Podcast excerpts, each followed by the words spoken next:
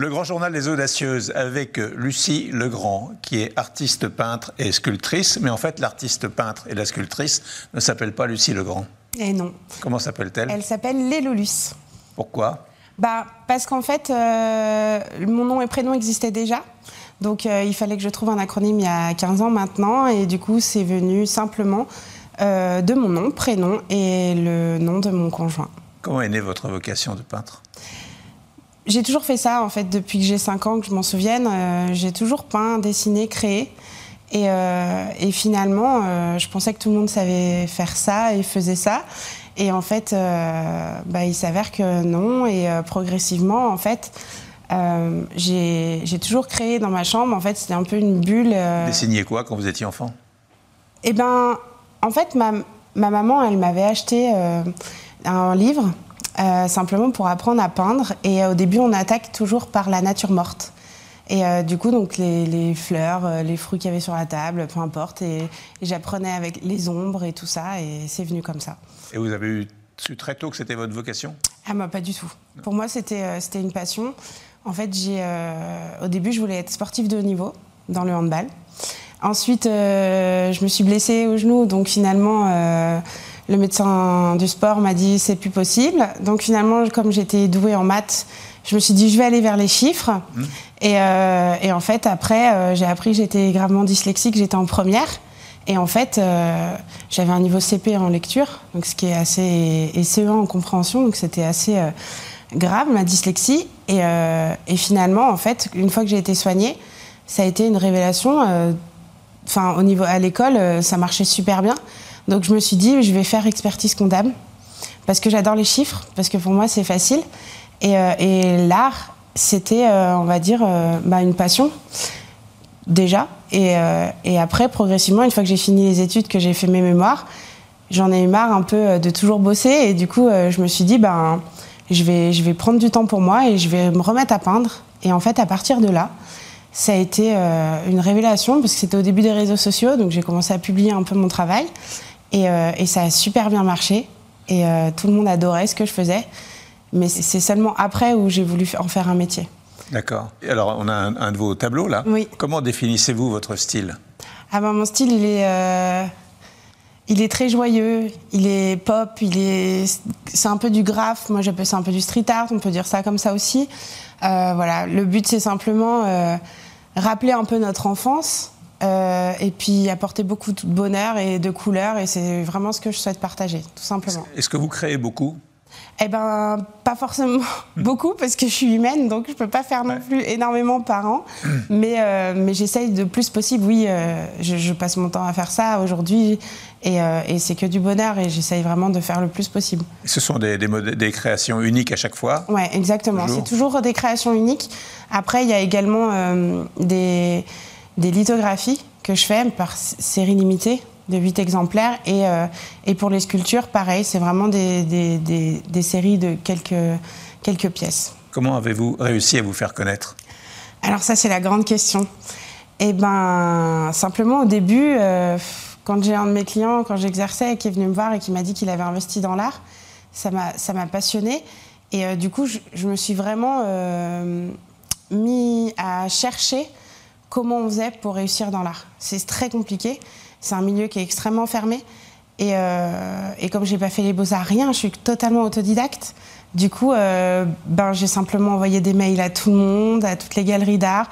J'ai étudié comment fonctionnaient les, les galeries. Après, j'allais au bon endroit au bon moment, comme on dit. Après, il y a la chance, la petite étoile. Euh, C'était quoi la chance? Ben, C'est une galerie euh, à Paris qui m'a ouvert les portes. Euh, et, à partir de là, on va dire que ça a été, euh, ça a été exponentiel. C'est-à-dire? Ben, En fait, euh, une fois qu'on expose à Paris, tout le monde nous prend au sérieux. Alors qu'au départ, ah on se dit, ben, non, t'es une petite artiste comme ça, qu'est-ce que tu viens faire dans le milieu de l'art finalement? Et, après, une fois que, qu'on nous ouvre les portes, les gens se disent, ah ben, en fait, c'est peut-être bien ce qu'elle fait. Et à partir de là, on a plus, on va dire, de crédibilité ce qui permet justement de plus montrer notre travail et après on approfondit toujours son travail. Moi j'estime que j'ai jamais, je, vais jamais au bout, euh, je serai jamais à l'aboutissement de la perfection dans mon travail. Toujours on évolue. Donc à chaque fois, les reproches, on va dire qu'on a au départ, c'est justement, il faut perfectionner le travail. Mais en fait, on n'a aucune information. C'est vraiment à soi de se trouver et trouver ce qui nous plaît. Et ce qu'on a envie d'apporter aux gens et à ce qui nous entoure, je pense. Alors, le secret de la réussite, vous venez de le dire, c'est être exposé et d'être là au bon moment, au Mais bon pas endroit. Seulement. Mais c'est pas que ça. Non, c'est pas C'est d'abord faire le tableau. Mais c'est d'abord créer et, euh, et, et, et, mettre tout ce qu'on a dessus. Notre cœur, notre envie, notre, euh, de pouvoir partager aussi. Parce que si on crée pour soi, ça marche pas, mais on va créer aussi pour les autres. Et après, il euh, n'y a pas de secret. Pour toute réussite, c'est énormément de travail. Moi, j'ai travaillé euh, mais, euh, des heures et des heures et des heures par semaine. Tout ce que je gagnais quand je travaillais en expertise, je mettais la totalité de ce que je gagnais pour investir dans mon travail. Et c'est avec, avec le travail, la rigueur, le rêve et l'envie. Et il faut se battre pour réussir. Et c'est comme ça, je pense qu'on y arrive. À qui s'adresse votre art? À tout le monde, à tout le monde, à tous ceux qui veulent euh, avoir un peu de bonheur. Et, euh, et puis après, euh, il y a l'investissement dans l'art, c'est les particuliers, les professionnels, les collectivités. Euh, il peut y avoir vraiment des mécènes, on peut avoir des grosses entreprises. Il y a, il y a, il y a plein de défiscalisation dans le, dans le milieu de l'art. je suis bien placée pour le savoir. Du coup, c'est vrai que c'est très bien d'investir dans l'art. Et il y a plusieurs plusieurs personnes qui peuvent euh, contribuer à la réussite d'un artiste. Vous avez, de, de, vous avez, de, gros clients, des clients moyens, des petits clients? Moi, il n'y a pas de gros, de moyens, de petits. Ouais. Ils sont tous pareils pour moi et ils sont tous importants à leur niveau. Mais oui, après, au niveau de la contribution à, à, à l'exercice de mon activité, c'est sûr qu'il y a des, des gros et, et, et, des plus petits, mais chaque personne est importante. Chaque... Vos tableaux sont accessibles Alors, aujourd'hui, je veux dire, vu que je, je suis quand même à ses côtés, euh, c'est vrai que c'est compliqué. Euh, de, au niveau tarif, euh, mais euh, les petites pièces sont tout à fait abordables. Et après, c'est bien pour ça aussi que j'ai créé des, des, lithographies en fait qui permettent justement un budget moindre d'investir quand même dans le travail. Et après, il y a les petites pièces, et puis et puis il y en a pour tout le monde. Vous êtes connu en France, vous êtes connu à l'international. Vous dites que vous faites partie des 100 des 100 les plus connus au monde, c'est ça? Ouais, les 100 artistes contemporains internationaux d'aujourd'hui. Mais euh, oui, du coup, euh, j'expose à l'international, dans le monde entier, et euh, beaucoup en France, forcément, c'est mon pays, donc voilà. Quelles sont vos prochaines expositions?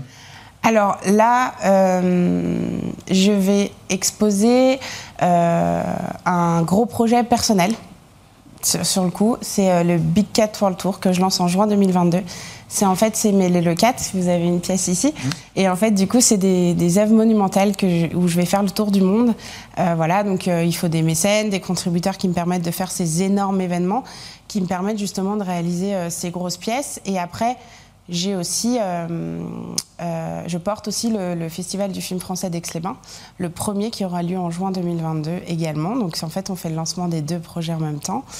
Et, euh, à laquelle, en fait, euh, lors du festival, je vais réaliser euh, les trophées et, qui seront en or 24 carats pour la remise des récompenses.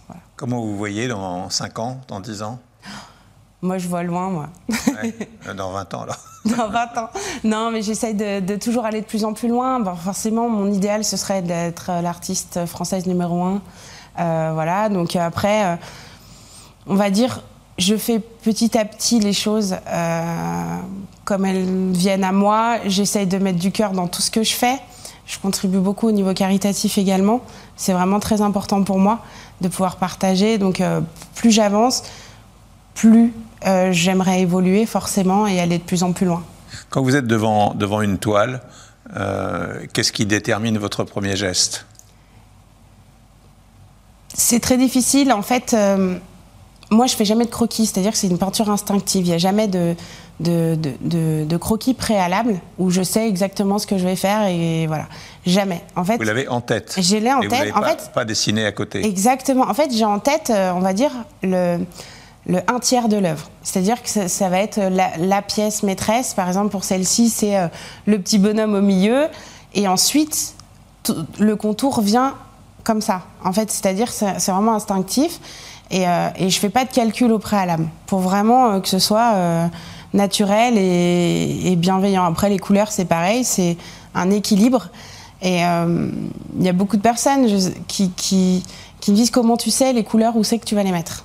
Et en fait, c'est juste un équilibre qu'il y a dans ma tête où je me dis, cette couleur, faut qu'elle soit là parce qu'on ressent ce manque et ainsi de suite. Et c'est vraiment, c'est très dur à expliquer en fait. Qu'est-ce qu'on peut vous souhaiter pour euh, cette année?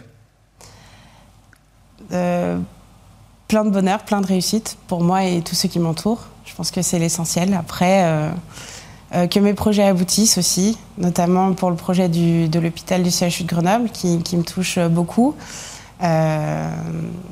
Voilà, c'est des que tous mes projets, on va dire, aboutissent. Et, et voilà. Merci beaucoup. Merci à vous.